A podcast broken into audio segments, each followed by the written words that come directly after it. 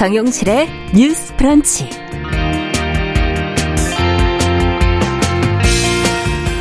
안녕하십니까. 정용실입니다. 아, 정부가 앞으로 5년간 공급할 공공 분양 주택 50만 호 중에서 68%에 해당하는 34만 호를 청년 몫으로 배정하기로 했습니다.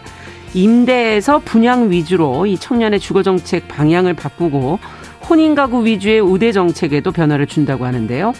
자, 어떤 점에서 도움이 될지 아쉬운 점은 또 무엇인지 내용을 좀 자세히 들여다보겠습니다. 네, 환경을 위해서 일회용품 사용 줄여야 한다는 생각들 하시지만 자발적으로 실천하는 데까지는 어려움을 느끼는 분들이 많으시죠. 그래서 제도라는 것이 참 중요한 것입니다. 앞으로 카페, 식당, 편의점 등에서의 일회용품 사용 규제에 여러 가지 변화가 생긴다고 하는데요. 달라지는 내용과 과제 함께 생각해 보도록 하겠습니다. 10월 27일 목요일 정용실의 뉴스 브런치 문을 엽니다.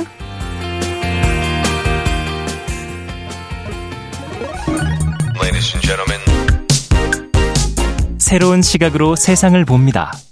정용실의 뉴스 브런치 뉴스 픽. 네, 정용실의 뉴스 브런치 항상 청취자 여러분들과 함께하고 있습니다. 오늘도 유튜브, 콩앱, 라디오로 들으시면서 의견 보내주시면 저희가 방송 중에 반영하겠습니다. 자, 뉴스픽으로 오늘도 시작을 해보죠. 신보라 국민의힘 전 의원 어서 오십시오. 네, 안녕하세요. 네, 조성실 정치하는 엄마들 전 대표 어서 오십시오. 네, 반갑습니다. 자, 어제 이제 청년을 대상으로 하는 주거 정책이 발표가 됐습니다. 어, 아마 청년들 입장에서 관심이 많은 내용일 것 같은데요. 미혼 특공을 도입한다고 해서 지금 주목이 되고 있고 이 방향성은 그러면 어떻게 되는 것인지 그 안에는 어떤 내용이 담겨 있는지 어, 아무래도 청년 정책 관심 많으신 신보라 의원께서 음. 좀 정리를 해 주시겠어요? 네. 정부가 어제 한덕수 국무총리 주재로 제7차 청년 정책 조정위원회를 열었고 네. 관련해서 뭐 주택 고용과 관련 여러 정책들이 발표가 됐는데요. 이날 회의에서 좀 주목받았던 게 국토교통부가 발표한 청년 서민 주거 안정을 위한 공공주택 50만 호 공급 계획입니다. 네.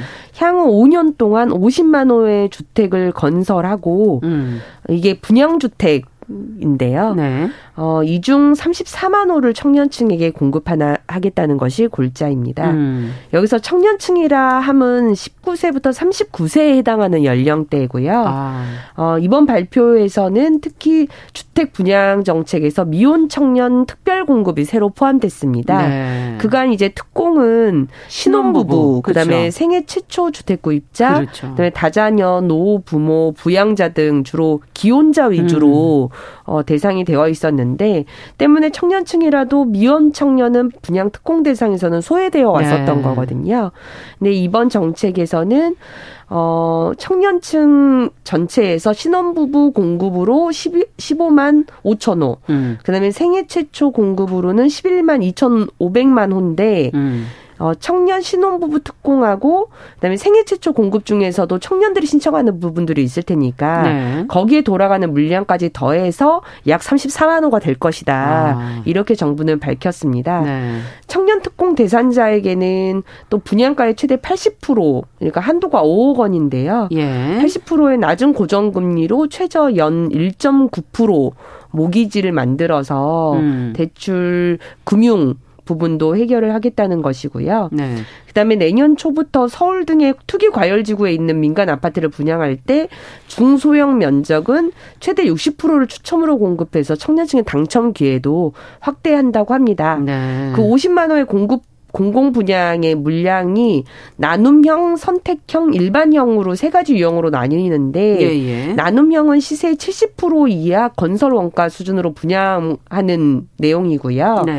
그다음에 선택형은 어, 저렴한 임대료로 우선 거주하다가 6년 후에 분양을 선택할 수 있는 음, 음. 음 거고 일반형은 지금 비슷한 건데 분양가 상한, 상한제를 적용해서 시세 80% 수준으로 공급하는 아. 그런 내용이라고 합니다. 네. 자, 지금 내용이 상당히 많은데 이제 네. 어떤 부분들을 두 분께서 좀 주목해서 보셨는지 어, 전반적인 평가부터 먼저 들어볼까요? 조 대표님께서는 어떻게 보십니까? 네, 우선은 이제 미혼 청년들에 대해서 예. 그간에 어떻게 보면 저인구화라든지 이런 걸 중심으로 음. 주택 공급 정책이 짜지고 그래서 신혼부부에 대한 우선 혜택들이 있었던 게 사실이거든요. 그런데 그렇죠. 미혼들에 대해서도 사실상 좀 장벽을 없애고 음. 동일하게 기회가 가도록 한 점은 전 긍정적이라고 봤습니다. 네. 네, 다만 좀 우려가 되는 부분은 음. 이제 결과적으로 우리가 주택을 분양하는 정책 위주로 가게 됐을 때에는 각 세대별로 분양을 받게 되는 계층이 있고 예. 결과적으로는 분양을 받게 되지 못하는 계층이 또 생기면서 네. 그게 세대 간 불평등이라든지 세대 내 불평등이 또 계속해서 연결고리가 마련되거든요. 음. 그래서 어떻게 보면 장기 임대 주택이라든지 이런 어 공공 임대 사업에 대한 네. 이제 그런 공급을 늘려야 된다라는 국민적인 어떤 요구들이 음. 있어 왔고 그런데 이제 반지하 논란이 됐을 때 우리 얘기가 나왔기도 했었는데 결국 네. 공공임대 예산이 올해 22조 1,300억 원에서 약 4분의 1가량이 줄었거든요. 그래서 한 6조 음. 정도가 줄었습니다. 음. 그리고 대신 이제 공공 분양주택 공급에 기존 예산보다 거의 한 300% 정도 이상 이제 증폭을 하면서 네. 이제 청년들에게 최대한 집을 살 수 있는 기회를 많이 주겠다라고 음. 이야기한 것인데 이것이 뭐 요약하자면 결국은 집을 살 수 있는 최초 자금을 가지고 있는 사람과 그렇지 않은 음. 사람 간의 선택권과 빈부격차를 훨씬 더 늘릴 수 있는 여지가 있다는 점 음. 그리고 두 번째로는 이게 19세부터 39세까지라고 하게 되면 네. 최초 자금이 한 8천만 원에서 9천만 원 정도 있을 경우에 혹은 그 이상 있으면 더 좋겠죠. 그렇죠. 그럴 경우에 사실은 이제 저금리로 고정금리로 이게 원금 상환을 뭐 40년 정도까지 할 수 있도록 해준다는 건데 예. 그냥 우리가 통상적으로 생각했을 때 대한민국의 교육 체제나 이런 것들을 종합적으로 보자면 19세에 자기 음. 순 자산을 8천만 원, 9천만 원 들여서 음. 매달 100만 원씩 원금을 40년간 이제 이자랑 납 납부할 수 있는 사람이 과연 얼마나 될까 음. 그런 부분에서 현실적인 부분을 좀 고려하지 못한 정책이라고 저는 보이고요. 연령을 정하는 네. 데 있어서 최소한 네. 네 바로 실업 실업기구를 졸업하고 나서 직장 전선에 나가게 음. 된다고 하더라도 그런 최초 자금을 마련하는데 최소한 4, 5년 이상은 소요될 음. 것으로 보고 야 20대 중반에서부터 이제 어떻게 보면은 30대 후반이나 40대 중반까지로 이 세대를 음. 만드는 것이 우리 지금 이 시대를 살고 있는 청년의 현실적인 견제 상황에 더 부합하지 않나 아. 이런 부분 그리고 마지막으로 이 나눔형 주택이라는 게좀 예. 대폭 비율이 많거든요. 네. 근데 사실 선택형이라고 말씀하셨던 자기가 살아보고 나서 4년을 연장해서 더 살지 아니면 분양을 받을지 그렇죠. 결정하게 되는 이 비율에 대해서 훨씬 더 많이 확보하는 것이 공공적인 측면에서 더 많은 사람한테 음. 기회를 줄 수 있다라는 비판이 또 있기도 해요. 그래서 네. 그런 부분에서 종합적으로 저는 좀 한계를 가지고 있는 대안이었다라고 보고 있습니다. 네. 조금 더 세밀하게 더 정책을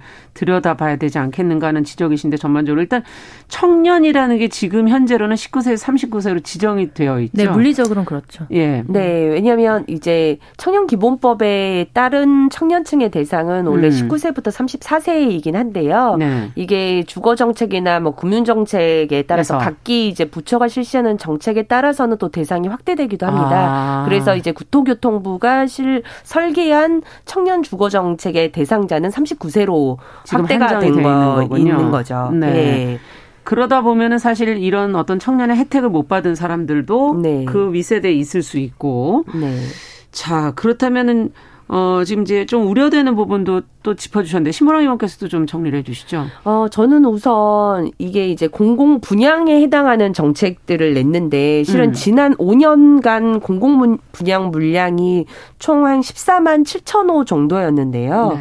그러니까 실은 공공 분양 물량 자체도 그렇게 크지가 않았고 음. 어 민간 개발이나 재개발 인허가도 좀 옥죄면서 사실 공급이 줄어나 줄어들면 당연히 가격은 오를 수밖에 없는 구조였고 그렇죠. 그래서 부동산 시장의 문제가 이제 컸었는데 네. 어, 지난 5년 대비 이번 발표된 그 물량이 5년간 이제 50만 호예요. 그러니까 예. 우선 3배 이상의 우선 물량을 공급하겠다는 그 자체만으로도 좀 환영할 만한 일이다라는 음. 생각이 들고 특히 이제 청년층에 대해서는 정책의 어 소외 대상에 있었다는 부분들에서 음. 포용의 관점에서 정책 대상화했다는 건 저는 긍정적으로 평가합니다. 네. 왜냐하면 어 청년층에 대해서는 임대주택에 한해서만 정책이 있었거든요. 그렇죠. 그런데 행복주택 같은 저희가 라디오에서도 행복주택의 문제점들을 좀 많이 지적해 네. 왔었는데 네.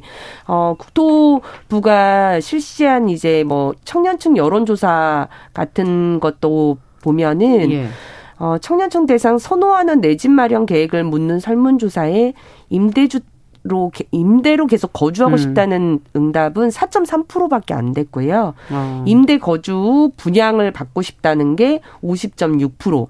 초기 자본을 마련한 후 분양을 받고 싶다는 응답이 45.1%였습니다. 음. 어쨌든 청년층의 대부분이 주거 안정에 굉장히 많은 비중을 두고 음. 어, 내 집 마련을 많이 꿈꾸고 있고 네. 그게 임대 후 거주건 초기 자본 마련 후 분양이건 어, 어쨌든 분양 정책에 좀 많이 목말라 있던 것을 음. 좀 소구하는 정책이 나온 것이라고 저는 해석을 하고요. 네. 다음에 이제 조 대표님이 지적하신 것처럼 음. 그런 초기 자본 자체가 사실 어 대학 힘든 평균 졸업 있고. 대학 평균 네. 졸업 연령이 거의 지금 26세 정도 되고 아. 이제 고졸로 따라서 바로 이제 직장에 가는 인구보다도 어제 대졸 인구가 훨씬 좀 많은 음. 뭐 거의 7, 80% 이상 이제 되는 상황에서 어 19세 이상에서 20대까지는 사실 그 초기 자본 마련이 거의 어렵지 않겠느냐 자력으로 음. 어 부모에 기대지 않고 자력으로 마련하기 음. 어려운 조건이라면 어 30대에 거의 이 정책이 국한될 수밖에 없고 음. 그럴 때 그 물량에 따른 어 혜택이라고 하는 게 조금 집, 누군가에게 조금 더 집중될 수밖에 없지 않느냐라는 네. 측면에서 조금 더 연령 확대 부분을 좀 더 고려해 볼 수도 있지 않을까라는 아. 생각이 들기는 합니다. 근데 네. 어쨌든 첫 시작이고 물량이 5년 단위로 조금씩 이제 예, 단계적으로 네. 공급되는 거기 때문에 어 1, 2차 년도에 어떤 공급에 따른 음. 어떤 경쟁률 음. 같은 것들을 좀 비교해 보면서 예. 정책을 조금 더 보완해가는 방향도 어떨까 하는 생각이 드네요. 그러네요. 5년 단위로 지금 되어 있기 때문에 네. 조금 계획을 세운 것을 결과를 좀 지켜보면서 네. 그 다음 계획을 또 세워보는 건 어떻겠는가. 여론조사 결과까지 얘기해 주셨는데 어쨌든 좀 더 고민해야 될 부분은 항상 있는 것 같아요. 이렇게 얘기가 나와서 막상 또 현실에서 들어가 보면 네. 항상 어, 다른 불만들이 또 나오거든요. 음. 미리 좀 생각해야 될 지점들은 없을까? 네, 저는 사실 이제 중장기적 관점에서 봤을 때 네. 그러니까 우리 사회가 원래 불과 한 5, 6년 전만 하더라도 인구 정점 시기를 2027년 정도로 봤었는데 음. 작년도였던 것 같아요. 네. 인구 정점 시기를 지났습니다. 그러니까 한 해에 사망하는 사망자 수의 수가 태어나는 아이의 수를 이제 넘게 되는 네. 네. 그런 그래서 사실은 인구가 급락하게 되는 그렇게 되면 음. 어느 시점을 넘어가게 되면 기하급수적으로 이제 급락을 하게 되거든요. 그렇죠. 그래서 사실 저는 현 시점에 살아가면서 저도 사실은 이렇게 언제까지 이 서울 내에 살 수 있을까 음, 늘 생각하면서. 이른바 전세에 대한 고민을 늘 가지고 음. 있고 월세로 일부를 전환해야 되나 이런 고민들을 하게 음. 되는 현실적인 문제를 갖고는 있습니다만 그럼에도 불구하고 우리가 공공적으로 좀 고민해야 될 부분이 있다고 봐요. 음. 왜냐하면 음. 주택을 계속 물량을 공급했을 때 결과적으로 지금 서울 중심으로 수도권 중심으로 몰리고 지방에는 이제 폐가처럼 뭐 공실이 많죠. 된다든지 네. 미분양이 된다든지 하는 물량이 굉장히 많거든요. 음. 그러니까 이런 부분이라든지 음. 아니면 우리가 뭐 흔히들 사실 뭐 일본의 예를 많이 들기도 합니다만 음. 결국에 굉장히 고령화됐을 때에 어, 결과적으로 이 많아진 물량에 대한 처, 어떻게 처분할 것인가 이런 아. 문제 그리고 이게 뭐 청년 로또가 아니냐 이런 말도 있기는 하지만 현실적으로 매해 그러니까 매달 음. 순 100만 원을 이게 굉장히 좋은 혜택으로 사실 나온 거잖아요. 그런데도 최소한 40년으로 매달 100만 원 이상을 갚아야지만 된다는 거거든요. 네. 그러니까 산술적으로 계산을 했을 때 중간에 예. 이거를 근데 사실은 어느 정도 차익이 남으면 팔겠다. 5년 이상, 음. 6년 이상 거주하고라는 생각으로 들어가기 때문에 현실적 선택이 가능한 거지. 기존에 이 모델이 갖고 있는 거, 그러니까 이, 이 행복주택이나 아니면 공공주택뿐만 아니라 우리 사회가 아파트에 관련해서 갖고 있는 거는 굉장히 좀 이상하거든요. 네. 평생을 아파트 하나를 살기 위해서 살아야 되는 어떤 이런 방향성에 음. 대해서. 음. 그래서 결과적으로 앞서서 말씀드렸던, 그러니까 죽을 때까지 사실은 투자적인 음. 관점에서 자기가 어떤 needs를 가지고 있지 않고 음. 정말 살 수 있는 공간으로서 집을 접하고 싶은 사람들도 굉장히 많이 있는데. 그렇죠.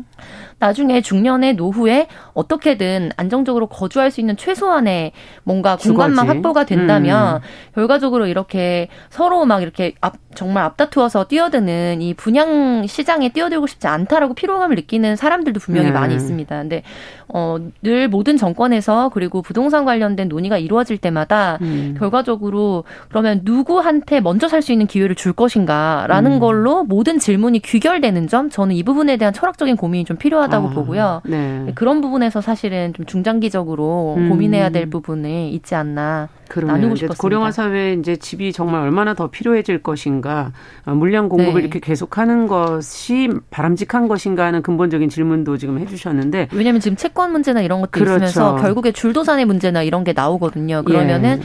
향후에 미분양된 뭐 건설사라든지 이런 맞습니다. 거에 대한 채권 문제가 결국 우리 다음 세대한테 넘어가는 겁니다. 음. 그러면 그 경제적 불안정성이라든지 그 부담을 지금 이 세대가 갖고 있는 정책 이른바 어떻게 보면 사후에 평가했을 때 실패적인 부분에 대한 부담을 우리 다음 세대가 안아야 된다는 음. 것 자체가 저는 사실 어떤 부분에서는 굉장히 좀 책임감을 느껴야 되는 부분이라고 보고 있습니다. 네. 지금 뭐 6383번님 웬만한 청년들이 4, 5년 내에 이런 자금을 마련하는 것은 대부분 좀 불가능하지 않냐 그런 얘기 해주셨고 어 40년 동안 월세 100만 원씩 내는 거에 해당되지 않느냐 뭐 이런 네. 얘기도 지금 해주신 분도 계시고 박수현님께서는 미분양이 지금 35만 세대가 넘는데 이거를 활용하는 방법은 없겠는가 이런 의견도 지금 좀 주셨어요.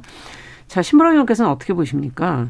예, 우선 이게 미혼 청년 특공이 이제 신설된다고 하는 것들이 뉴스가 좀 되긴 음. 했었는데 그러면 모든 청년, 그러니까 소득과 뭐 자산 수준과 관계없이 모든 청년이 그러면 도전할 수 있는 거냐 뭐 네. 이렇게 네. 묻는 분들도 계시더라고요. 예. 그래서 뭐 그것만 우선 좀 간단히 설명을 들으면 소득이나 자산 요건이 있습니다. 그래서 네. 19세, 39세 사이더라도 1인 가구 월 평균 소득이 140% 이하여야 하고요. 네. 순 자산이 어 2억 6천만 원. 이하인 경우에 신청 대상에 되고요. 예. 어, 다만 근로기간이 보다 긴 청년을 우선 좀 배려하는 하되 부모 자산 일정 수준을 초과할 경우에는 청약 기회를 제한하는 방안도 음. 연내 구체적으로 좀 마련할 계획이라고 합니다. 네. 그래서 어, 청년이라고 하더라도 부모 대물림으로 혜택을 받는 경우는 좀 조금 제한될 제외하도록. 수 있도록 네. 그렇게 한다고 하니까요. 좀 지켜봐야 되지 않을까 싶고 또 이제 저는 이제 늘 이제 공공 어 그 임대 정책이나 음. 공공 분양 정책이건 실은 그 주거 취약 계층과 네. 가구에게 집중되어서 지원되는 게 가장 바람직하다고 생각을 하지만 네. 사실 그런 분들이 여전히 소외되는 경우들이 적지 않아 있고 그 그러니까요. 그 배경에는 그런 주택들의 어떤 사기성이든 뭐 어떤 방식으로든 배제돼서 오히려 그런 계층들의 혜택을 보는 음. 경우들이 많이 있잖아요. 며칠 전에도 이제 공공임대주택에 뭐 포르쉐, 벤츠, 네, 뭐 그런 뭐 지적이 있었죠. 렌저로버 네. 이런 차량들이 고, 고가의 차량 들이 질, 어, 질비어 있는 음. 그런 문제들이 지적이 됐는데 이런 부분들 자산 소득 이 초다, 초과됨에도 예. 불구하고 예. 어, 이런 공공 임대나 공공 분양에 들어가는 문제에 대해서는 설정 관리 네. 감독이 네. 필요한 것이죠. 맞습니다. 네. 저는 관리 감독의 문제를 함께 강화해서 음. 정작 혜택을 받아야 되는 뭐 노년 가구, 그다음에 장애인, 그렇죠. 어, 다자녀 가구 이런 분들이 피해를 당하지 않도록 네. 그런 관리 감독 또 촘촘하게 마련을 해야 된다라는 점. 기존의 제도를 네. 잘 운영되도록 네. 허점이 생기지 않도록 관리 감독도 네. 좀 잘해야 그리고 된다. 마지막으로는 그 공공 임대주택 공공 분양 음. 정책 아, 공공 분양 그 주택들에 들어가는 건설 자재 그다음에 비품 자재들에 대한 문제도 꾸준히 제기되고 있어요. 예. 그래서 올해 국토교통부가 그런 부분은 그 자재들의 등급을 좀 올려서 음. 사용하도록 하겠다라고 하는데 어쨌든 주거 안정의 가장 큰 목표는 삶의 질을 안정화시키는 그렇죠. 것에 있기 때문에 네. 그 주거 환경도 거의 민간 주택에 버금갈 수 있는 정도의 자재들이 잘 사용될 수 음. 있도록 하는 것도 필요할 것 같습니다. 네, 지금 아까 이제 소외계층 이런 얘기를 이제 계속 해주셔서 어 앞서 이제 뭐 어. 연령의 기준 같은 것도 저희가 좀 언급을 했었지만 어쨌든 여기에서 아슬아슬하게 벗어난 계층이라든지 주거 정책에서 소외된 다른 계층들은 없는지도 한번 저희가 끝으로 좀 점검을 해봐야 되지 않을까요? 두 분께서 있다면 좀 어, 말씀을 해주시죠. 네, 그래서 이제 이른바 지금 미혼 청년 특공이라고 불리는 이 정책이 발표되면서 네. 그러니까 청년 문제가 우리가 뭐 88만 세대를 중심으로 해서 뭐 제기되고 그다음에 청년 비례들이 국회에 들어가고 하면서 음. 지난 10여 년간 청년이라는 화두가 대한민국을 뒤흔들기는 했습니다만 네. 사실상 실질적으로 청년들에게 뭐 기회 우선을 부여한다든지라는 거는 이제 일상에서 접하기는 그렇게 쉽지는 않았었습니다. 음. 그래서 상징성을 갖고 있는 정무직을 임용한다든지 네. 채용한다든지라는 과정부터 먼저 시작돼서 이제 공공 어떻게 보면은 분양에까지도 음. 사실은 음. 이렇게 대폭 좀 청년들한테 우선적으로 이제 기회를 나누자라는 음. 걸로 점차적으로 좀 가고 있는 추세라고 보거든요. 음. 그렇다면 사실은 지금 뭐 중장년까지는 아니더라도 결과적으로 어떻게 보면 경제적인 성장의 일부를 같이 누려왔던 세대와 음. 그다음에 지금 이제 이른바 청년 물량이라든지 이런 부분에 대해서 혜택을 음. 중점적으로 받으려고 하는 세대 그 사이 간극에 있는 이제 뭐 40대 전후 라고 볼 수 있을까요? 아. 예, 그 정도에 있는 분들의 상대적인 박탈감이 저는 분명히 있을 거라고 보고요. 아. 네, 그런 부분에서 뭐 앞서서 이제 진행자님께서 얘기해 주시고 신 의원님께서도 얘기해 주셨지만 좀 상대적인 박탈감이나 음. 그다음에 정책 소외가 되지 않도록 음. 좀 추가적인 보완을 할 필요는 있을 것 같고 이 부모의 자산이나 개인이 갖고 있는 자산 그리고 음. 향후 관리가 좀 엄격히 필요하다 이 부분도 저는 굉장히 중요하다고 봅니다. 그러네요. 네. 네. 신보라 의원께서도 네, 저도 어 이번 정책이 그래도 어, 정책 소외 계층을 조금 더 포용하고 기회를 음. 확대했다는 음. 점에서는 의미가 있다고 생각을 하고요. 네. 어 여러 측면에서 그런 다른 소외 계층, 다자녀 가구랄지 뭐 음. 어, 다문화 가정이랄지 이런 음. 부분들은 어 그런 특공 제도는 계속해서 살려둬야 되거든요. 음. 네, 그걸 어쨌든 지금 국토교통부도 유지를 하겠다고 상태에서 예, 얘기를 하고 거군요. 이제 음. 물량의 규모가 확대되니까 음. 아마 들어갈 수 있는 대상자는 계속 넓어지리라고 생각합니다. 네. 그런 관점을 좀 견지하면서 어 정책의 대상을 좀 넓혀가는 음. 방안으로 계속 구축되기를 좀 바라는 마음입니다. 네.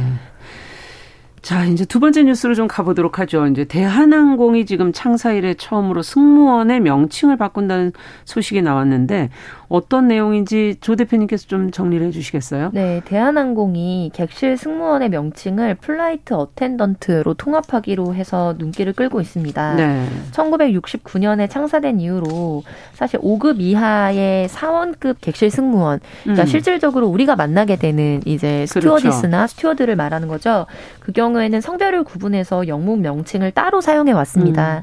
그런데 내달 1일부터 이제 fly, flight attendant로 아. 통합해서 예. 운영을 하겠다라고 결정을 내렸고 이것이 결과적으로 이제 성차별적인 것을 시정하는 것이 아니냐라고 음. 좀 언론들 보도들이 나왔었는데 오히려 대한항공 관계자 말을 인용해서 음. 뭐 그런 의도라기보다는 내부에서 좀 통합적으로 사용하고자 하는 정도의 의도만을 음. 가지고 진행된 수순이었다로 음. 일축해서 좀 눈길을 끌고 있는 상황입니다. 네.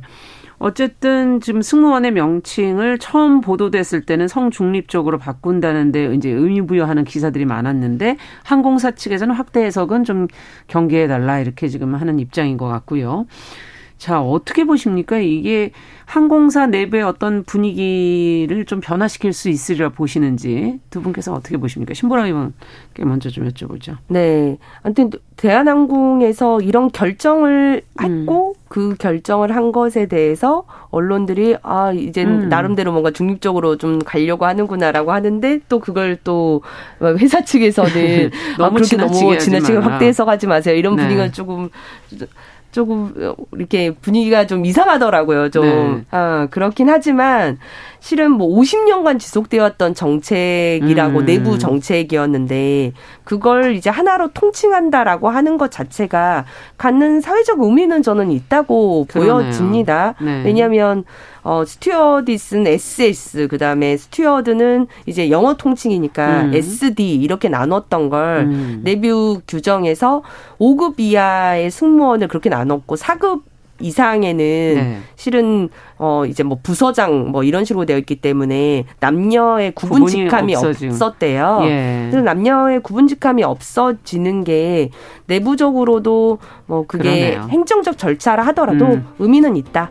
음. 라고 봅니다. 네. 자, 뉴스 브런치 11시 30분부터 일부 지역에서 해당 지역 방송 보내드리고요. 저희 뉴스픽은 계속 이어가도록 하겠습니다. 잠시 후 뵙겠습니다.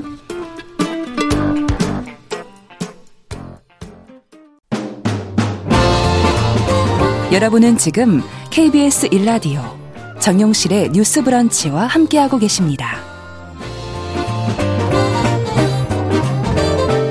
네, 대한항공이 지금 승무원 명칭을 변경한다. 이제 성의 어떤 구분 없이 어 flight attendant로 사용하겠다라는 것과 관련된 기사 저희가 지금 들여다보면서 신보라 의원께서 어쨌든 어그 어 4급 이상에선 이미 쓰지 않고 있긴 하지만 어, 그렇더라도 모든 것을 이제 구분하는 구분직함이 없어진다는 건 의미 있다라는 네. 얘기를 해주셨어요. 어, 호칭이나 사실 이런 명칭을 바꾸는 것도 참 그 자체가 또 다른 걸 변화시킬 수 있지 않겠습니까? 네, 네 결국에는 언어가 음. 관념을 또 지배하기도 하니까요. 네. 저는 이제 명칭을 통합하는 거는 사회적 의미는 있다고 보는데 음. 아마 이제 언론 보도가 나오면서 대한항공 내부에서는 이것이 페미니즘 논쟁이나 반페미니즘 아. 논쟁으로 불거져서 친페미 기업으로 구분되고 음. 결과적으로 친여성주의 기업에 대한 어떻게 보면은 또 다른 어떤 비토 그룹의 강력한 음. 어, 반대나 또 뭐 예를 들면 불매 이런 것까지 혹시라도 이어질까봐 이제 좀 그거를 진화하는 그러네요. 내부적인 절차였다 정도로 일축을 한 것으로 보이고요. 그 저는 그렇게 해석했습니다. 그런 경우가 꽤 있었죠. 네, 네. 그래서 네. 이제 오히려 이것이 이슈의 이제 중심에 서게 될 것에 대해서 좀 부담을 느껴서 그렇게 답변을 한 것이 음. 아닐까 싶습니다. 근데 다만 우리 사회가 굉장히 많이 변했지만 제가 2019년도에 국회 이제 비서관으로 재직을 했었거든요. 네. 근데 그때 국감 당시에 저희가 KTX나 SRT 등을 이제 중점적으로 아. 제가 질의 준비를 했던 내용 중에 하나가 뭐였냐면 한국철도공사의 전동 열차 승무원 업무 매뉴얼이라는 게 그 당시까지도 시행이 되고 있었습니다. 예. 이게 뭐냐면 반드시 여성은 메이크업을 해야 하는데 야간이나 새벽 근무 시간에도 립스틱, 눈썹 등의 기본 메이크업을 한다. 음. 립스틱 색깔, 손톱 길이, 그다음에 네일의 색깔 등등까지도 굉장히 규정을 했었고, 오. 네 그리고 뭐 제주항공이나 이런 데에서는 반드시 아이라이너를 사용해서 눈매를 선명히 보이도록 해라. 음. 속눈썹을 연장할 때 너무 인위적이거나 너무 띄엄띄엄 있지 않도록 해라. 피부에 트러블이 생기거나 안질환으로 눈에 메이크업이 불가할 경우에는 팀장과 사전 면담을 해야 한다. 티웨이 항공도 국외에 체류할 때 민낯과 정돈되지 않은 헤어로 있는 것을 금한다. 뭐 정돈되지 않은 헤어까지는 이해할 수 있겠습니다. 네. 근데 이제 메이크업을 하지 않은 상태로 외부로 돌아다니지 않는다. 이런 것들이 업무 규정에 있었습니다. 네. 그래서 당시 국감에서 이제 질타를 받고 특별히 한국철도공사 이제 KTX 뭐와 제주항공 정도는 이제 자체적으로 개선을 음. 하겠다라고 한 거였거든요. 제주항공은 뭐 네. 민간 기업이긴 합니다만 보도를 보고서 자체적으로 규정을 뭐 삭제하거나 변경하겠다는 거였고 그래서 이게 단순히 이제 용어가 무엇을 규정하느냐라는 것은 음. 그 용어가 갖고 있는 이미지가 있잖아요. 그래서 검색어 같은 거를 이렇게 포털창에 넣으면 음. 남성 여성의 성만 바꿨을 뿐인데 같은 직위에 대해서 굉장히 어떤 면에서 선정적이면서 음. 이런 사진들이 나오는 경우도 많습니다. 그래서 이런 변화는 이제 대한항공뿐 아니라 다른 기업들 승무 업계에도 음. 다 확장이 돼야 될 것으로 보이고요. 이제 용어를 바꾸는데 그치지 않고 이제 업무 현장에서의 지침이라든지 이런 음. 것들 그리고 아시아나항공이었던 것 같은데 바지로 이제 어, 승무 어, 복장을 바꾸면서 굉장히 또 그게 이슈가 됐었고 힘든 그렇죠. 과정을 거쳐서 바꿨잖아요. 네. 이런 변화들이 여, 러 곳에서 나와야 한다. 음. 네, 그렇게 생각하고 있습니다. 네. 이 기회에 그렇다면 좀 변화돼야 될 것들을 두 분께서 끝으로 한 말씀씩 해주시면 더 좋겠네요. 네. 예. 뭐 최근에 그 한 유튜버가 속옷 차림으로 등장해서 대한항공 승무원 아. 유니폼을 좀 연상한 의사를 의상 두벌 정도 예. 갈아입으면서 look 그게 이제 룩북 동영상이라고 하던데 네. 그것 때문에 성상품화 논란이 일었고 재판을 통해서 이제 영상 자체가 어 방영되는 건 금지가 되긴 했어요. 음. 그런데 이제 승무 복장 차림이 의도하지 않았지만 성적 상품화로 악용될 수 있다는 걸 이제 보여준 단적인 음. 예이기도 했는데 어 방금 말씀하셨던 것처럼 뭐 복장이나 이런 부분에서 일정도 선택 게 어, 그런 문제 음. 선택권을 부여하는 것들은 그렇죠. 계속 확대돼야 되는 것 같다는 생각이 드는데 네. 한 뭐, 언론 인터뷰를 보니까 한 승본이 이런 말씀을 하셨더라고요.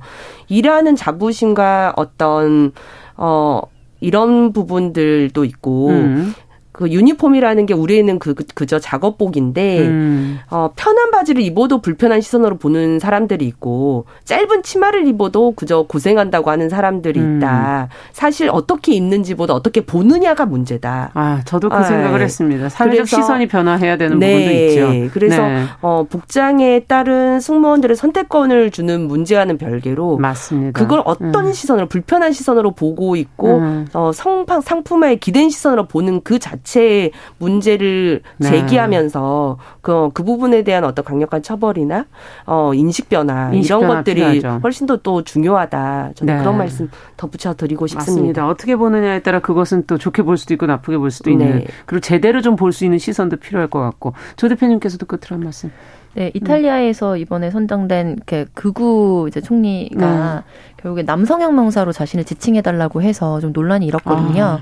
근데 결국에 자기 자신이 자신을 어떻게 사회적으로 표현하고 자기 직무에 대한 인식을 갖느냐. 그렇죠. 동시에 다른 대중이 그 직무에 대해서 어떤 것을 기대하고 어떤 시선으로 바라보느냐. 음. 그리고 여기에 대한 의무 규정이 음. 어떻게 제도적으로 설계되느냐. 이 세 박자가 다 맞아야지 사실은 음. 사회가 진보할 수 있는 것 같습니다. 네. 네. 자, 뉴스픽 조성실 정치하는 엄마들 전 대표 신보라 국민의힘 전 의원 두 분과 함께 이야기 나눠봤습니다. 감사합니다. 네, 감사합니다.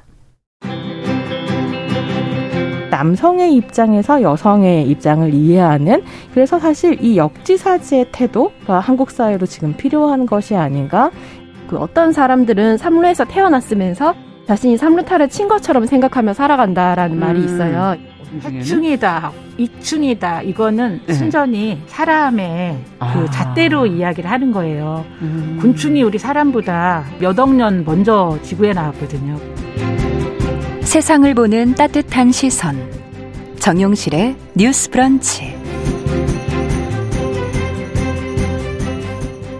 네, 필환경 시대를 맞아서 기후변화의 심각성을 되새기고 환경 이슈를 살펴보는 시간이죠. 환경하자. 서울환경연합의 김자연 활동가 지금 전화 연결돼 있습니다. 안녕하세요. 네, 안녕하세요. 자, 오늘은 변경되는 일회용품 사용 규제 내용을 좀 알려주시겠다고요? 네. 우리 생활 속에서 너무 쉽게 사용하고 버려지는 일회용품들 큰 오염과 문제가 되고 있다는 사실은 이제 모두 공감하실 텐데요. 네. 지난 6월 큰 이슈가 되었던 일회용컵 보증금제도 있었고 최근 카페 일회용 컵과 함께 식당, 편의점 등에서의 일회용품 사용 규제에 대한 변화가 생기고 있습니다. 오늘은 이와 관련해서 이야기를 좀 드려보고자 합니다. 네, 뭐 일회용품도 여러 가지가 있는데 먼저 비닐봉투 얘기부터 해보죠.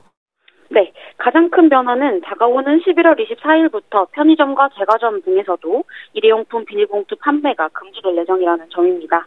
지난 2019년부터 대형마트나 대규모 점포나 슈퍼마켓에서 진행되는 일회용품 비닐봉투 사용 금지 조치를 확대 시행하는 것으로 보시면 되고요. 네. 이전까지는 20원부터 100원까지 유상 판매하고 있던 그렇죠. 일반 비닐봉투를 이제 판매하지 않게 되고 구매할 수 없게 만든다는 내용입니다. 이로써 이제 한 개의 편의점 회사에서만 월 평균 2천만 장의 일회용 비닐봉투 사용을 줄일 수 있을 것으로 예상됩니다. 와, 월 평균 2천만 장. 어, 어쨌든 비닐봉투를 구매할 수 없다는 건 소비자들이 뭔가 준비가 필요하다는 것 같은데요. 네, 맞습니다. 그런데 일반 비닐봉투의 판매만 금지된다는 것으로 보시면 되고요. 종량제 봉투나 종이봉투, 다회용 봉투 등으로 대체된다고 보시면 됩니다. 그래서 대형마트에서 장을 봐보신 분들이면 아시겠지만 종량제 봉투를 구매해서 사용하시는 경험들처럼 네. 유사하게 바뀐다고 보시면 됩니다. 하지만 종량제 봉투도 일반 쓰레기를 버리는 용도의 재활용일 뿐이고 종이 봉투도 어쨌든 자원의 낭비이기 때문에 다회용 봉투나 장바구니를 활용하시는 걸 추천드리고 싶습니다. 네. 네, 근데 여기 참 아쉬운 부분이 있습니다. 이번 비닐봉투 규제 대상에 포함되지 않지만 엄청 많은 비닐봉투 쓰레기를 발생시키는 분야가 있는데요. 네. 바로 배달 앱입니다. 아. 네. 배달 음식뿐만 아니라 이제 생필품들도 배달을 할 수 있는 배달 앱에서는 파손 방지나 온도 유지를 위한 비닐도 가득해서 과대포장이라는 반응이 적지 않은데요. 이번 이번 비닐봉투 규제 대상에 이런 quick commerce 마트는 포함되지 않고 있습니다. 음. 비닐봉투 쓰레기의 사각지대인 셈이죠. 배달에 아무래도 배달 음식 좀 덜 시켜 드시고 장바구니 들고 다니시고 이제 노력을 하셔야 될 텐데 카페 식당 이런 데서도 뭐 변화가 있을까요? 네, 맞습니다. 카페에서는 이제 일회용 종이컵과 플라스틱 빨대의 매장, 매장 내 사용이 금지됩니다. 대형 커피 전문점은 물론이고 개인 카페나 동네 카페에서도 이제 플라스틱 빨대로 음료를 마실 수 없게 됩니다. 그리고 식당에서는 일회용 컵과 접시, 젓가락 등의 사용이 금지됩니다. 하지만 여기에도 여전히 일회용품 사각지대는 존재하는데요. 뭐 종이나 쌀 등으로 만들어진 친환경 빨대는 사용이 가능하고 또 실내 취식에만 금지될 뿐이지 테이크아웃, 포장을 할 경우에는 플라스틱 빨대가 사용이 가능해집니다. 또 나무젓가락 같은 경우도 편의점에서 즉석식품이나 조리식품을 취식할 때는 사용이 불가능하지만 컵라면이나 도시락 등을 취식할 때는 사용이 가능합니다. 이렇게 규제에서 자꾸 벗어난 품목들과 대상이 있고 여전히 사각지대는 존재하고 있습니다. 네. 자, 그러면 그 비닐봉투와 빨대, 나무젓가락 등 많은 일회용품을 함께 줄이는 방향으로 그렇게 나가면 좋겠네요. 그럼 일회용 컵은 어떤가요? 아, 여전히 미뤄지고 표류하고 있습니다. 플라스틱이든 종이컵이든 일회용컵의 쓰레기의 발생량은 날로 증가하고 있는데요. 지난 6월 갑작스럽게 유예가 된 일회용컵 보증 금제에 대해서도 한번 말씀드렸었는데 네. 간단히 다시 말씀드리면은 이제 우리가 음료를 구입할 때 300원의 보증금을 지불하고 컵을 반납할 때 다시 그 보증금을 돌려받는 제도입니다. 네. 네, 이 제도는 지난 6월에 시행을 앞두고 있다가 갑작스럽게 12월로 유예가 되었는데요. 미뤄진 시행을 두 달 정도 앞둔 지금 대규모로 축소가 돼서 반쪽짜리 규제라는 제도의 비판의 목소리가 크고 있습니다. 네. 이 제도는 이제 제주와 세종에서만 그것도 그 제품을 판매한 브랜드로만 컵을 반납할 수 있게 가능하게 변경이 되었는데요. 환경부의 추진 의지가 엄청 부족했다는 입장이 크고 있습니다. 어, 환경부는 지난 2년의 준비 기간 동안 프랜차이즈 본사들과는 200여 차례를 만났지만 실제 이 사업을 현장에서 진행해야 하는 가맹점주들과는 10여 차례 만남에 그치고 말았다고 하는데요. 네. 뭐 점차적으로 이 제도를 전국적으로 확대를 할 거고 초기에만 브랜드 반납이 가능하겠다라고 말을 하고 있지만 이 제도를 점차 확대를 시킬 계획이라든지 시점, 기준 등 향후 계획도 전무한 상황입니다. 네, 그 브랜드로 갖다 주려면 좀 번거롭죠. 거기서 사서 먹고 나가려고 이제 잔을 가져오신 건데 그렇죠, 같은 그렇죠. 브랜드를 찾으려면 너무 힘들어질 수 있을 것 같고 어디 좀 쉽게 반납할 수 있는 장소들이 좀 마련이 돼야 될 것 같고 그렇죠. 좀 부족한 부분이 있는데 어쨌든 변화가 있는 부분이 있으니까 잘 챙기셔야 될 것 같고요. 자, 시민들 소비자들은 어떤 태도로 함께 하시면 좋을까요? 수도권의 쓰레기 매립지가 포화 상태에 이르고 있는 지금인데요. 일회용품 쓰레기를 줄이는 것은 정말 무엇보다 중요한 우리 모두가 실천해야 할 가장 중요한 과제입니다. 뭐 물티슈나 배달의 비닐봉투, 종이빨대처럼 일부 품목이나 대상들이 계속 제외되거나 일회용컵 보증금제처럼 제도가 자꾸 미뤄지고 축소되다 보면 네. 그 쓰레기에 둘러싸이는 건 결국 소비자들이 놀이가 되고 말 겁니다. 소비자들은 그렇지만 소비 문화 자체를 바꿀 수 있는 주인공이기도 하기 때문에 음. 어, 소비자들의 권리, 일회용품을 소비하지 않는 권리로 쓰레기를 줄이는 것에 동참해 주시길 부탁드리고 싶습니다. 네, 소비하지 않는 것도 하나의 권리다.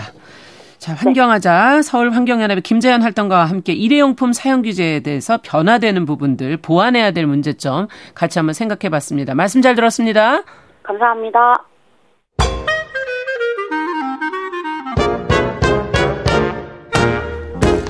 모두가 행복한 미래 정용실의 뉴스 브런치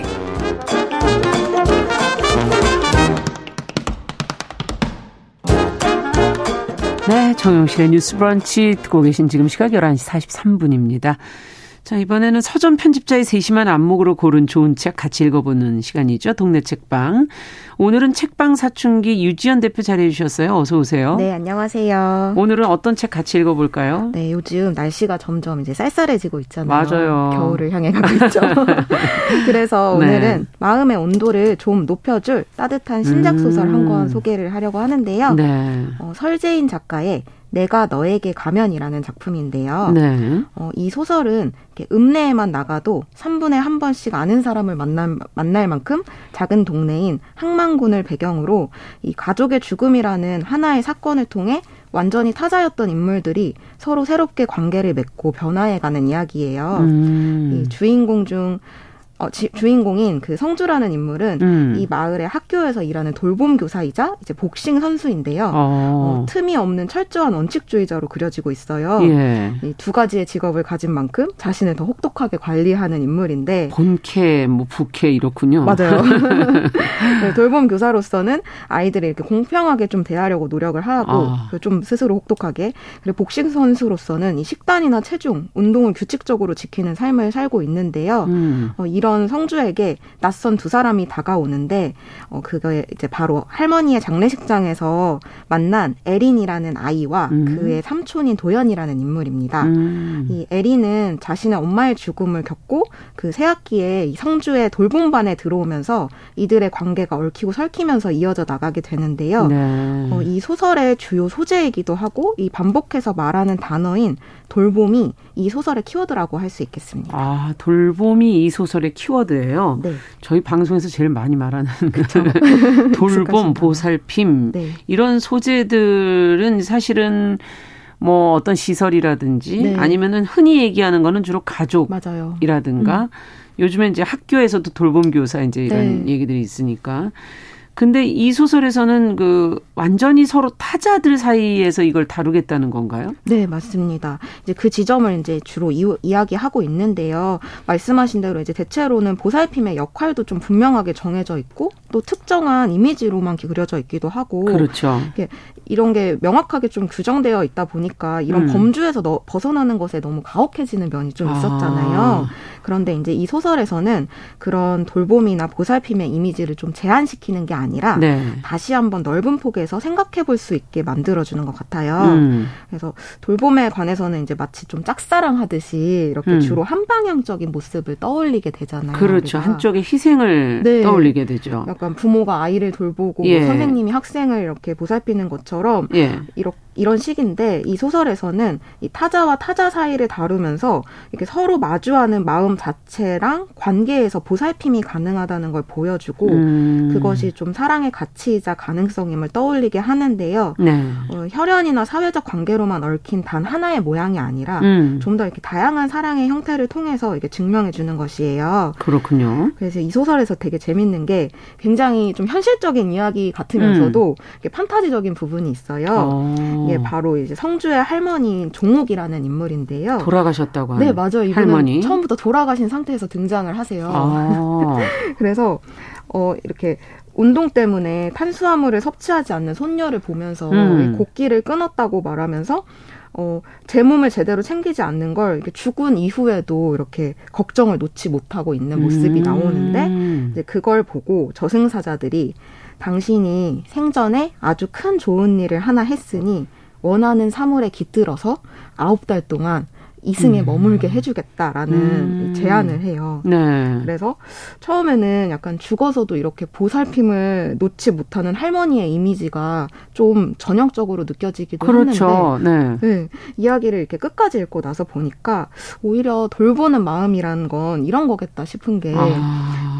건강과 행복을 바라는 그런 추상적인 support가 아니라 엄청 구체적인 것이구나 싶었거든요. 그렇죠. 네. 그저 이 손녀가 밥을 반 공기라도 매일 먹기를 바라는 것 같은 것이나 아. 어, 자꾸 자기가 만든 빵을 가져다 주는 인물이 등장을 하는데 네. 이게 그냥 밀가루를 반죽하고 굽고 몇 시간 동안 이제 며칠 동안 누군가를 생각하며 이 빵을 만들잖아요. 그럼요. 그런 결과물을 누군가의 입에 넣어주는 게 자신이 할 수 있는 것이라고 생각하는 것. 이런 것들이 아. 이렇게 거창하지도 않고 사소하지도 않은 진짜 필요한 돌봄이 있겠다는 걸 좀 점점 이해하게 되더라고요. 그러네요. 굉장히 구체적일 수 있다. 음. 어, 조금 너무 사소해 보이기도 하지만 네. 사실은 그 안에는 많은 시간과 정성이 분명히 들어간 건 사실인 것 같고. 맞아요. 네. 어, 어떨 땐 정말 이런 부분들 하나하나가 감동을 줄 때가 있는 것 같아요. 삶 안에서도. 네. 소설에서도 마찬가지겠지만. 맞아요. 네. 작고 네. 이렇게 조금 하찮아 보이는 것들이 음. 오히려 크게 다가올 때가 있잖아요.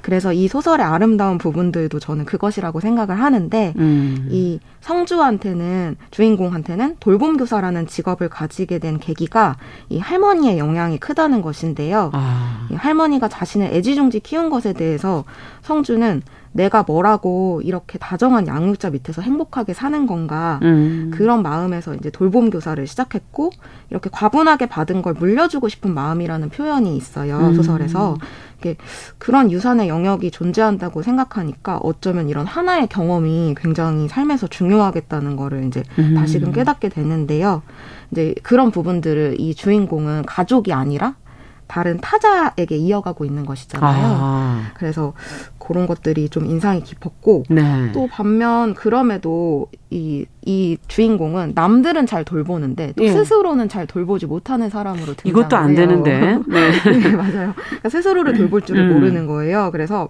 그래서 할머니가 이승을 떠나지 못하고 손녀를 이제 지켜보고 있는 건데 음. 뒤로 갈수록 주인공들이 이제 서로 관계를 통해서 성장 서사로 연결되는 것처럼 음. 아까 말한 대로 이렇게 돌봄이 누군가의 일방향이 아니라 양방향으로 이렇게 보살 핌이 향할 때 사람은 성장하게 되는 것 같다라는 아. 이야기를 또 하고 있는 것 같고 네. 그런 점에서 이 이야기는 우리가 누구나 보살필 수 있는 존재다. 라고 생각하게 되는 그런 마음을 좀 각도로 만들어주는 것 같아요. 그러네요. 그래서 그동안 이제 말해진 보살핌의 영역이 좀 제한적이었다면, 어, 이렇게 조금 폭넓게 다가가는 이야기가 조금 새롭게 다가와서 오늘 가지고 오게 된 것 같습니다. 보통은 어머니가 네. 돌봐주는 거, 뭐 음. 이거를로 한정해 놓고서는 음. 다른 사람들은 그 어떤 돌봄의 영역에서 좀 빠져나와 있는 맞아요. 것처럼들 생각을 하시지만 음. 사실 우리는 누구나 누구 타인을 돌볼 수 있고 네. 자신을 돌볼 수 있고 맞아요. 돌볼 수 있는 존재다. 음. 지금 그런 얘기신 것 같아요. 네.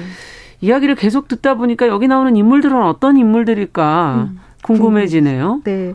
제가 이제 좀 앞에 빼놓고 설명을 하기도 했는데, 음. 이 할머니가 굉장히 마냥 다정한 존재로 나오는 것 같지만, 네. 사실은 이 소설을 펼쳐보면은 되게 욕을 엄청 걸걸하게 잘하시는 인물이에요. 그래서. 욕하는 할머니 뭐 가끔 식당에 가면 있지 않습니까? 맞아요. 네. 그래서 그렇게 욕하면서도 이렇게 막 이거나 먹어 이러면서 이런, 이런 할머니처럼 되게 잘해주는 어. 스타일이시고, 주인공과 이렇게 가장 접점에 있는 관계로 등장하는 아까 그 어린이, 에린이? 네, 에린이라는 어린이도 굉장히 음. 맹랑한 인물로 등장을 해요. 어. 자신의 마음을 좀 솔직하게 잘 표현하고 그걸 잘 이용하는 야근 면도 갖고 있고 예. 또이 소설 안에서 그 할머니가 어쨌든 지금 귀신으로 존재하시는 거잖아요. 그렇죠. 근데 이제 그 물건에 깃들어 있다는 걸 유일하게 알아채는 인물이 이 에린이기도 하고 그러니까 귀신을 볼 줄 아는 아이인 거죠. 어머나 놀랍네요. 그렇게 등장하기도 하고 네. 또그 삼촌인 도연이라는 인물도 굉장히 소심한 듯 보이지만 의외로 의외로 대범하게 이렇게 귀신 이야기를 또 만드는 웹툰 작가로 등장을 아. 하고 있어요. 그래서 이런 면도 있고 끈기도 있고 적극적인 부분이 있어서 이제 주인공과의 어떤 연하, 연애 서사까지도 계속 확정해 나가는 아, 연애 서사를 또 네. 그렇군요. 이어지고 있고 음. 또 곁에서 주인공을 계속해서 지지해주는 인물로 복싱 관장님이라는 인물도 있고 아. 이렇게 등장하는 캐릭터들이 매력적인 부분도 있는데 사실 이 소설은 읽다 보면은 내내 약간 영화 한 편을 본 것 같은 느낌이 어, 드는 어, 면이 그래요? 있어요. 그러니까 장면이 마치 내 눈앞에 있는 것 같은 네. 느낌이 드는 건가요? 맞아요. 읽다 보면 이렇게 뭔가 이렇게 장면이 다 그려지게 되고 아. 쑥쑥 이렇게 넘어가면서 읽히는데 이 작가의 말을 보니까 그럴 만한 이유가 충분히 있더라고요. 음. 여기에 이제 이 소설은 모조리 남이 써준 것이다라고 이렇게 문장에 적혀 남이 있습니다. 써준 것이다. 네, 그렇게 시작을 하는데 어, 이, 이 이야기의 인물들을 어떻게 만들어냈는지를 밝히고 있어요. 예. 일단 작가님의 어머님이 실제로 2006년 돌봄 교실이 처음 시행된 이래 지금까지도 계속 돌봄 교사로 일하고 계셔서 이런 이야기를 아. 할수 있었던 것 같다고 돌봄 교사가 뭔지를 너무나 잘 알고 네, 계셨군요. 네, 곁에서 가장 가까이에서 계속 그 이야기를 들어온 사람이었던 거죠 작가님은. 아. 그리고 또 계속 빵을 굽는 장면들이 구워주는 인물이 등장하는데 네. 어, 그 사람은 자신의 동생의 모습에서 조금 가지고 왔다. 본인에게 맨날 빵을 구워다 주나 보죠? 네, 그런 것 같아요. 맛있는 빵을 구워주시는 것 같아요. 그리고 복싱을 하는 주인공의 모습은 음. 9년째 하고 있기도 하고 실제 아마추어 복싱 선수로 이제 대회까지 나아가 본 자신의 모습에서 아. 조금씩 가져왔기 때문에 그 인물들이나 배경이나 이렇게 하는 이야기 자체가 훨씬 더 구체적이고 아. 입체적으로 아. 좀 느껴지더라고요. 근데 이 소설의 어떤 그 인물을 어디서 가져왔다는 걸 밝히는 소설가는 별로 없는데. 네, 잘 없는데 이제 네. 이 소설은 모조리 남이 써준 것이다라고 하시면서 하면서 아예 밝혔군요. 네, 출처를 밝히셨어요. 아. 근데 오히려 그러니까 실제 인물들이라고 생각을 하니까 저는 더 이 책 속의 인물들이 되게 가깝게 느껴지기도 아, 하더라고요. 그럴 수 있겠네요. 네, 친근해졌어요. 네. 그래서 어, 이 항만군이라는 마을도 사실 음. 이 소설 안에서만 등장하고 있지만 뭔가 이렇게 어, 이것도 실제 어떤 배경을 갖고 있는 거 아니야? 네, 약간 어. 그런 생각이 들기도 하고 음. 계속 아까 빵이 등장한다고 했잖아요. 그 네. 빵이 등장할 때마다 왠지 막 냄새 냄새도 막 느껴지는 그렇죠. 것 같고 이렇게 인물들이 복닥복닥하는 모습들이 좀 친근하게 느껴졌고요. 사실 이게 죽음과 상실에서 이제 시작이 되는 이야기거든요. 할머니의 죽음. 네. 네. 그래서 무거울 수도 있는데 오히려 이런 점들을 좀 더 지우고 새로운 만남과 사랑으로 좀더 음. 건강하고 씩씩하게 극복하는 모습을 통해서 읽는 사람 들한테도 그 기운을 좀 전해주는 음. 것 같아요. 그러네요. 어쩌면 네. 죽음과 상실을 극복할 수 있는 방법은 또 다른 사람들과의 만남과 뭐 사랑 뭐 이런 거로 사람을 사람의 상처를 사람으로 맞아요. 치유하는 예 그렇군요. 네. 자 그래서 어떻습니까? 그 어, 전반적으로는 어, 어떤 기분이 드는 작품인가요? 어, 약간 이런 아까 말씀드린 것처럼 이렇게 복싱의 이미지도 굉장히 활동적이잖아요. 네. 정적이지 않고 활동적이다 보니까 되게 그런 좋은 기운을 주기도 하고 음. 사실 이 소설은 이 소설 속 주인공들을 변화시키고 성장시키기도 하지만 음. 독자한테 가닿게 하는 마음이 있어요. 그래서 이 보살핌을 받고자 하는 마음 그런 연약함까지도 좀 나의 일부로 받아들여 보자라고 아. 말하고 있기도 하고 그리고 나면 이제 내 연약함도 타인의 연약함도 받아들일 수 있고 아. 그렇게 서로를 돌보면서 점차 더 단단해지는 용기를 얻을 수 있다는 거를 보여주고 싶었던 게 이 작가의 그렇구나. 이야기가 아니었을까 가늠해 보고요. 네. 어, 이런 든든한 보살핌의 연대를 저는 약간 상냥한 의지라고 음. 표현을 하고 싶은데 좀 그런 마음을 전달하는 문장을 아나운서님이 읽어주시면서 오늘 소개를 네. 마무리해보면 좋을 것 같습니다. 어른이 돼서도 가끔은 아이처럼 그런 말이 필요했다. 너의 든든한 아군이 되어줘 주겠다는 말. 내가 책임져 줄 테니까 내가 만약 아니라고 생각하는 것이 있으면 아니 부당하다고 여겨지는 상황에 놓이면 받아서 안 되는 상처를 받는 경험을 하게 되면 참거나 애써 수긍하려 들며 스스로를 진창에 처박지 말고 그냥 뻥 차버리라고 뭔가 잘못되어도 내가 있으니까 보험이 되어줄 테니까 일단 그렇게 해보라고. 네, 이 문장을 적어주셨네요. 네. 아우 든든하네요. 이런 아군이 누군가가 있다는 건 네. 네, 살아가는데 오늘 설재인의 내가 너에게 가면 아, 동네 책방에서 같이 읽어봤습니다. 책방사충이 유지연 대표와 함께 해 주셨습니다. 감사합니다. 네, 감사합니다. 자, 정용실의 뉴스 브런치 목요일 순서도 마치겠습니다. 저는 내일 다시 뵙겠습니다. 안녕히 계십시오.